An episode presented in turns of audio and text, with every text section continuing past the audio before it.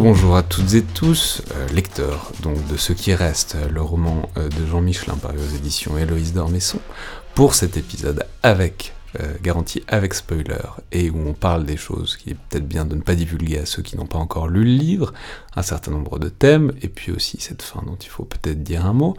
Alors on a parlé dans l'épisode essentiel, l'épisode principal de discrimination au sens très large et puis du fait que en fait vous introduisiez un certain nombre de thèmes qui sont pas forcément faciles à appréhender euh, pour les armées. Alors là, on a parlé du racisme, qui est quand même assez bien balisé. Hein. C'est pas le racisme dans les armées, c'est pas une nouveauté euh, gigantesque. On peut en dire un certain nombre de choses.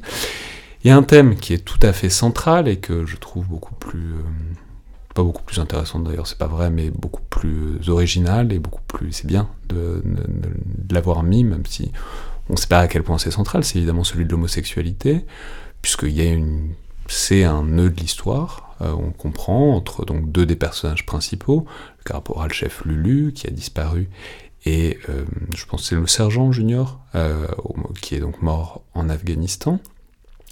Je dis c'est pas évident parce que c'est pas évident en France. C'est-à-dire aux États-Unis, ils ont eu un truc, ils ont, il y a eu, ça a été un grand débat, y compris politique. Il y a eu toute la grande époque de Dantas Dantel de la fin des années 90 jusqu'en 2011, et ça a été heureusement abrogé, mais le fait est que du coup, il y a eu beaucoup de débats, il y a eu beaucoup de questions sur l'armée, les homosexuels dans l'armée, qu'est-ce que, est-ce que c'était, ça allait, est-ce que ça posait des problèmes, est-ce que ça ne posait pas de problème.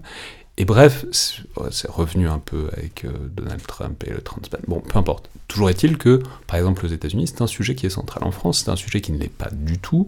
Les études de genre, les perspectives de genre sur l'armée sont pas gigantesques, et en tout cas ne traitent assez rarement euh, des questions d'homosexualité, peut-être, intuition personnelle, parce que euh, un certain nombre, peut-être l'institution militaire considère qu'il n'y a pas de raison d'en parler d'un truc qui, selon eux, ne, serait pas un problème.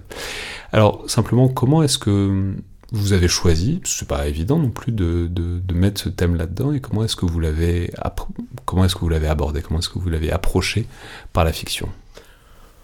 Alors, à l'origine de ce thème, il y a de la manière dont il est présent dans le, dans le texte. D'abord, je pense qu'il est important, même pour les gens qui ont, qui ont lu le livre, et les autres, euh, il n'est pas encore trop tard pour éteindre le numéro du podcast, indépendamment de votre volonté de tout écouter, euh, ce que fait Alexandre Jublin. Là, c'est un peu tard, il aurait fallu couper maintenant, mais vraiment couper maintenant, maintenant, c'est bon, c'est le bon moment. C'est pas du tout un thème central euh, dans, dans, le roman, non, mais, c'est un nœud de l'intrigue. Mais c'est un nœud de l'intrigue, absolument. Il y a deux choses.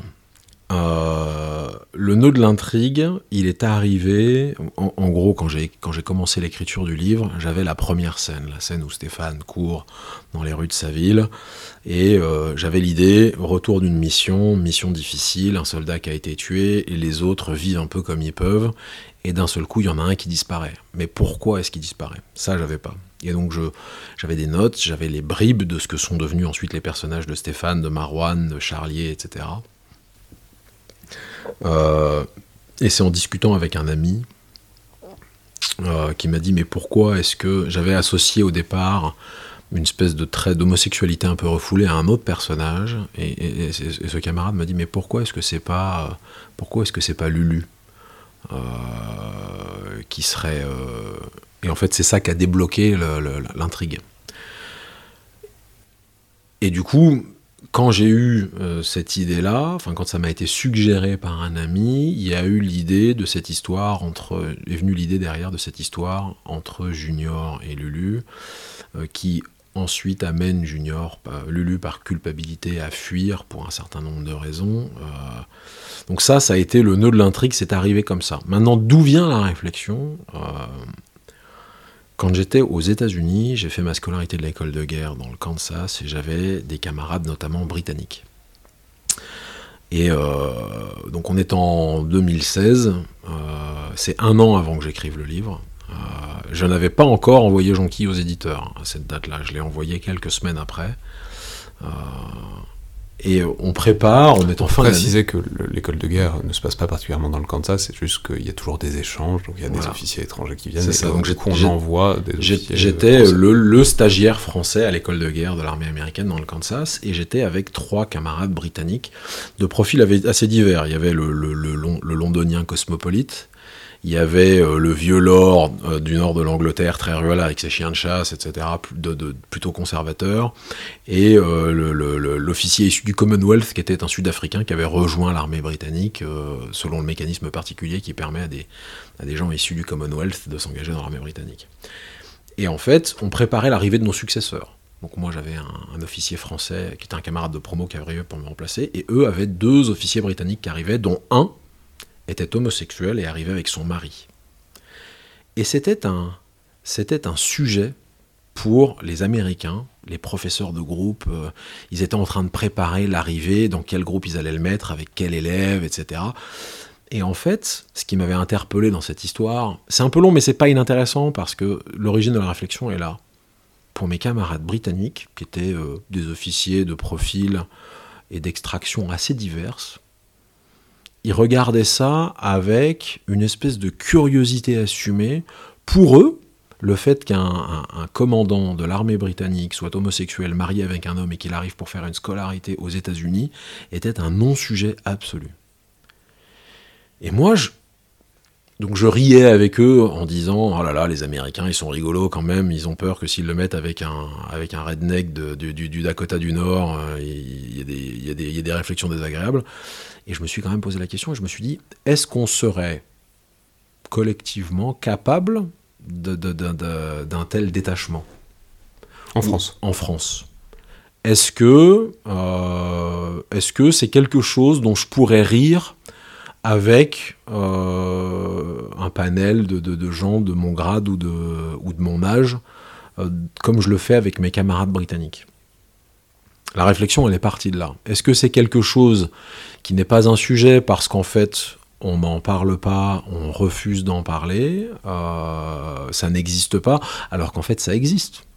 Il n'y a absolument aucune raison euh, pour que, dans la proportion de, militaires, l'armée, on, l'a dit dans l'épisode précédent, c'est une émanation de la société. Donc en fait, ça existe.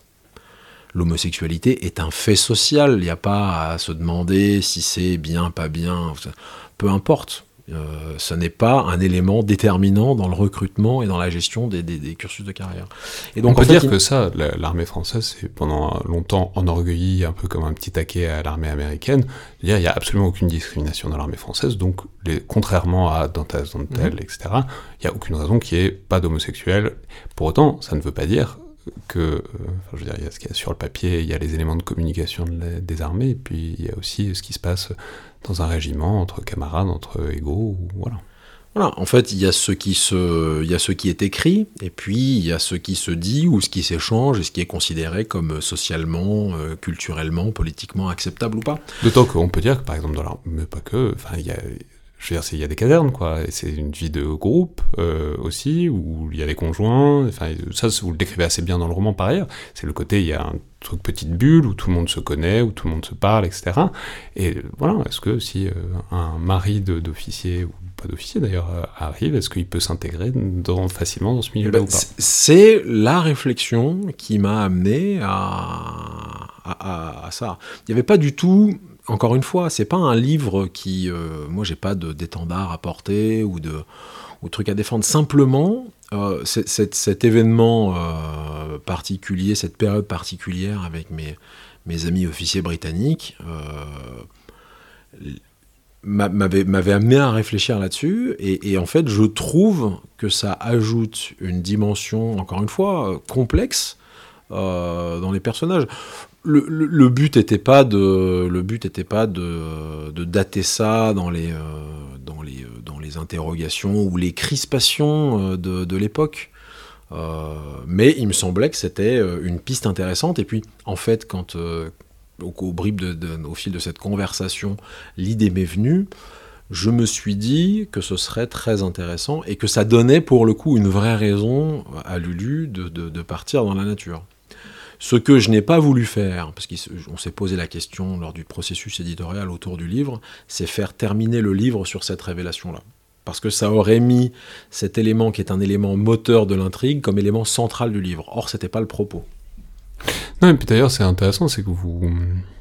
C'est pas un tableau de l'homosexualité ou de l'homophobie dans l'armée, parce qu'en fait, il y a cette information, et je crois qu'il n'y a aucun personnage qui en dit rien, si ce n'est que c'est une information de plus dans leur processus où ils sont en train de chercher Lulu, donc ils l'intègrent comme une pièce, un indice supérieur dans l'enquête, mais il n'y a pas de...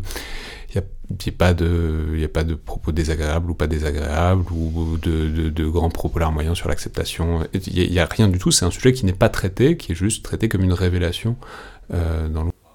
C'est ça. Euh, alors, il n'y a pas de.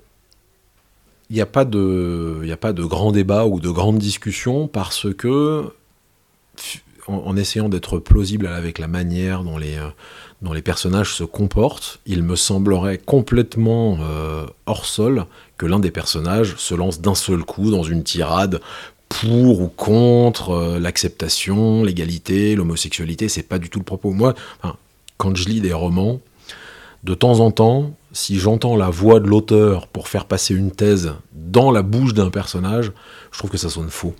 Et en fait. Je croyais que vous aimiez bien la littérature russe, pourtant. c'est une autre époque. Mais, euh, mais, mais moi, j'aime pas du tout ça dans la littérature contemporaine, parce qu'en en fait, si l'auteur a une thèse à défendre, il n'a pas besoin de la faire dire à un de ses personnages. Ou alors, il la fait dire dès le début, et le personnage est une espèce de, euh, de, représentant de la conscience politique de, de l'auteur. Est-ce que c'est le dispositif aussi C'est-à-dire le fait que vous vous placez à un moment où ils sont frères d'armes, c'est un peu le propos du, bouquin. C'est-à-dire, là on sent, on a l'impression en tout cas que la fraternité d'armes, le vécu commun, l'emporte sur tout le reste. Euh, enfin, en fait, c'est ça la donnée première, et ensuite peut se caler euh, ce qu'on veut dessus. Est-ce que ça aurait été la même chose si euh, ça s'était placé, si c'était une scène que vous aviez placée, je sais pas, au moment de l'arrivée de quelqu'un dans le régiment, au moment où tout se découvre, avant qu'il y ait cette espèce d'épreuve du feu qui efface, en tout cas qui recouvre beaucoup de choses? C'est possible. C'est difficile de répondre à cette question parce que c'est difficile de parler des histoires qu'on n'a pas écrites. Euh, parce que, encore une fois, les histoires, quand on les écrit, euh, vous surprennent. Moi, je savais qu'il y avait à un moment cette, révélation, ou plutôt cette découverte de ce qui s'était passé entre Lulu et Junior, et que ça allait être le moteur de l'intrigue qui expliquait pourquoi est-ce que Junior, en tout cas une partie des raisons de la fuite de, Lulu. Euh, ce serait sans doute passé très différemment. Mais euh, en fait, pour être tout à fait honnête dans le cadre de l'intrigue, apporter, enfin, faire rentrer les discussions de comptoir dans l'intrigue de ce roman aurait été inélégant. Si, je suis un peu méchant, j'ai envie de dire qu'on a suffisamment de discussions de comptoir euh, en permanence dans la sphère euh, médiatique, public et les réseaux sociaux pour ne pas en rajouter dans un travail littéraire où c'est pas le propos. Voilà. Donc je n'ai pas, j'ai fait le choix de ne pas reproduire de discussions de popotes parce que sinon ça aurait donné euh, une importance démesurée à ce thème-là, qui n'était pas un thème central de l'histoire. C'est l'un des thèmes qui sont abordés. Il est central dans la résolution de l'intrigue, mais c'est pas quelque chose de déterminant dans l'histoire. Encore une fois, ça permet de donner de l'épaisseur et de la véracité au personnage. En tout cas, c'est comme ça que moi je l'ai vécu. Bah, justement, parlons-en de la résolution de l'intrigue. Alors ça, c'est un point. Vous aviez, vous aviez prévenu un peu. Euh, moi, j'avais lu le bouquin un peu en avance, donc je savais que ça allait arriver. ça m'avait interpellé. Je voulais pas en parler sur Twitter avant que vous en parliez. Euh, c'est donc la fin euh, qui est je sais pas si c'est clivant, si c'est provoquant, si c'est stimulant. C'est probablement un peu de tout ça. En tout cas, j'imagine que c'est pour ça que ça a été fait. Donc, rappelons. Là, vraiment, si vous n'avez pas coupé, faut couper maintenant. Il faut absolument couper maintenant l'épisode si vous n'avez pas lu le bouquin.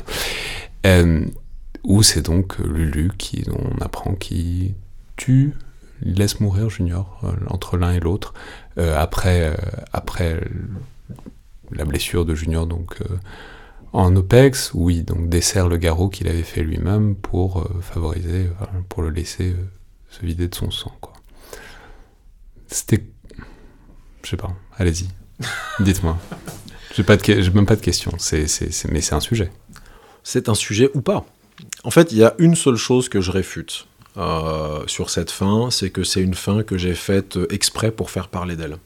C'est la seule chose que je réfute. Après, la fin, elle est ouverte on ne sait pas. Euh, on sait qu'il retrouve Lulu, on ne sait pas si Lulu est mort ou vivant. Euh, et ça, euh, donc j'ai pas la réponse à cette question, moi. Les, gens m'ont. Je veux dire, ça, ça, donc, ils le retrouvent dans la, la forêt amazonienne, etc., enfin dans la jungle c'est très intéressant parce que d'une part vous avez vous mettez dans la bouche d'un des personnages une très belle formule que j'ai trouvé pour la pour la forêt amazonienne. C'était un brocoli géant avec des bruits à la con. Donc ça j'aimais j'avais envie de la sortir du lot en quelque sorte. Non surtout ça rappelle un peu une histoire que vous êtes venu raconter à ce micro où vous aviez paumé un mec dans la jungle amazonienne et vous aviez galéré pour le retrouver et où il avait passé une histoire d'amour une nuit d'amour avec une tortue. C'est ça. Donc ça rappelle un peu ça pour les habitués de longue date du collimateur. Et, et donc Qu'est-ce que vous vouliez montrer dans cette dernière scène au fin fond de la forêt amazonienne? Rien. Je voulais rien montrer. Je voulais laisser euh, au lecteur le soin de relier lui-même les fils de l'histoire. Il m'est arrivé de changer d'avis pour savoir si est-ce que est-ce que Lulu est mort ou est-ce qu'il est vivant. Euh, et parfois, il m'est même arrivé, mais il faut admettre que c'est un peu de mauvaise foi, de me dire est-ce que c'est vraiment Lulu qui a tué Junior ou est-ce que Junior serait mort d'une autre complication? Enfin, il était quand même assez sévèrement blessé. On ne sait pas si ça a été déterminant ou pas. Un, garrot, ça se manœuvre pas comme ça. C'est un raccourci narratif un peu confortable. Je pense que dans les faits, on peut dire que oui, c'est quand même le geste de Lulu. Peut-être que dans la conséquence, c'est pas exactement lui qui tue Junior, mais dans l'intention, il y a quelque chose. Et en même temps, dans la manière dont le chapitre est écrit, c'est fait de manière un peu fiévreuse, il sait pas très bien ce qu'il fait, il comprend pas très bien ce qui se passe, il a, il a la vue qui se trouble, euh, le, rythme narratif est fait comme ça. Non mais par contre, ça, ça, fait que ça recentre, donc à la toute fin, littéralement sur les dernières pages, le thème de la culpabilité, qui est un truc qui est un peu partout dans le livre, mais pas vraiment tant que ça, pas toujours. Et là, d'un coup, ça implique que, en fait, le centre du livre, dans une certaine mesure, c'est la, la, culpabilité de ne pas avoir sauvé ou d'avoir tué ceux qui sont morts. Possible, ouais, la culpabilité, elle, s'exprime comme ça, elle faisait partie des thèmes qui m'intéressaient parce que quand on revient d'une mission, on se sent toujours un petit peu coupable. Enfin, en tout cas, dans mon cas, moi, j'ai refait le film de, l'Afghanistan et du 9 juin en particulier plusieurs fois. Euh, on se sent pas forcément coupable quand on rentre de mission, mais c'est un sujet. La, culpabilité, est-ce qu'on se sent responsable de ce qui s'est passé? Est-ce qu'on se sent euh, responsable d'avoir euh, survécu? Euh, euh, quand quelqu'un se fait tuer, il y a forcément quelqu'un à côté qui se demande euh, et, si, et si moi j'avais été là, j'étais à 20 mètres, j'étais à 5 mètres. Enfin, quand il y a un attentat terroriste, les gens, les gens sont capables de dire Oh là là, j'étais à tel endroit la semaine dernière. Donc c'est bien qu'il y a, bien un sujet là-dedans. Et effectivement, c'est pas voilà, c'est ressorti comme ça dans l'intrigue, mais ça fait partie des, thématiques, des thématiques de fond. Une chose est certaine avec cette fin, euh, j'ai pas fait, j'ai pas écrit cette fin pour qu'elle fasse parler d'elle. Euh, simplement, moi, je refusais de résoudre ce paradoxe-là. Euh, j'ai appliqué à la lettre le principe que c'était pas à moi d'expliquer, que fait les personnages devaient être autoporteurs, qui se comportaient de la façon dont ils se comportaient parce qu'ils étaient comme ça, et, de laisser ensuite la responsabilité au lecteur de choisir de relier les fils ou pas. Une autre question à laquelle je peux répondre, il n'y aura pas de suite. Je ne, je ne, je ne dévoilerai pas euh, ce que devienne Lulu. Est-ce que Lulu arrive à rentrer chez lui? Est-ce qu'il retrouve sa femme et son fils? Est-ce qu'il reconnecte sa vie à, son expérience à sa vie de, père et de mari? Euh, Voilà, il n'y aura, y aura pas de suite. Il appartient à chacun de, de tirer ses propres conclusions et de faire de cette histoire ce qu'il entend de faire. Mais vous voyez, ce qui est intéressant, c'est que ça, modifie un peu l'identification aussi. Euh, c'est-à-dire, on, empathise avec tous les personnages. Différents moments, différentes manières, etc. On reconnaît un peu de soi dans la plupart des personnages, je, pense. Là, d'un coup, le fait que vous terminiez par un geste aussi dramatique et criminel, etc., ça met une petite distance supplémentaire avec un personnage qu'on commençait à connaître et à aimer, à reconnaître, quoi. C'était un peu l'un des sujets aussi, dans, là pour le coup dans la réécriture. Euh, Lulu, il était, Lulu, il était trop parfait. Il était trop sympa. C'était trop. Et du coup, il pouvait pas être vrai. Euh... Vous voulez dire même avec l'homosexualité, c'était un conflit interne assez classique. Mais en plus, enfin, euh, aux yeux du grand public. Alors après, la manière dont c'est perçu individuellement par chacun appartient à chacun. Mais il avait, voilà, il y, avait trop d'empathie. Il y avait trop d'empathie et en fait, euh, un personnage dans lequel il y a trop d'empathie, on est dans la géographie et donc en fait, c'est pas quelqu'un qui peut vraiment exister. Voilà. Ça, ça- faisait un peu. euh, S'il y a des gens qui ont vu, bref, euh, ça faisait un peu trop. Je suis un homme, mais j'ai des fêlures, quoi. Euh, et c'était pas intéressant. Ce qui est intéressant, c'est la complexité. C'est ça qui rend, euh, c'est ça qui fait que le- l'expérience et la lecture restent avec le lecteur. C'est ça qui donne envie de, comprendre, d'y revenir. Ça peut susciter une forme de révolte. Il y a des gens qui euh, apprécient la fin assez diversement. Euh, moi, je trouve que c'est la complexité, c'est ce qui rend les choses intéressantes. Enfin, si on veut lire des histoires simples, c'est pas la peine de, déplacer la, de dépasser la bibliothèque verte. Merci beaucoup, Jean Michelin. Avec plaisir. C'est bien de terminer par un petit fiot pour la bibliothèque verte. Si la bibliothèque verte nous écoute. J'ai lu beaucoup la bibliothèque verte. Ne me, ne me bloquez pas sur les réseaux sociaux. J'ai immensément d'admiration pour euh, Enid Blyton. Ce et, qui est dit est dit. Merci beaucoup, Jean Michelin. euh, à bientôt.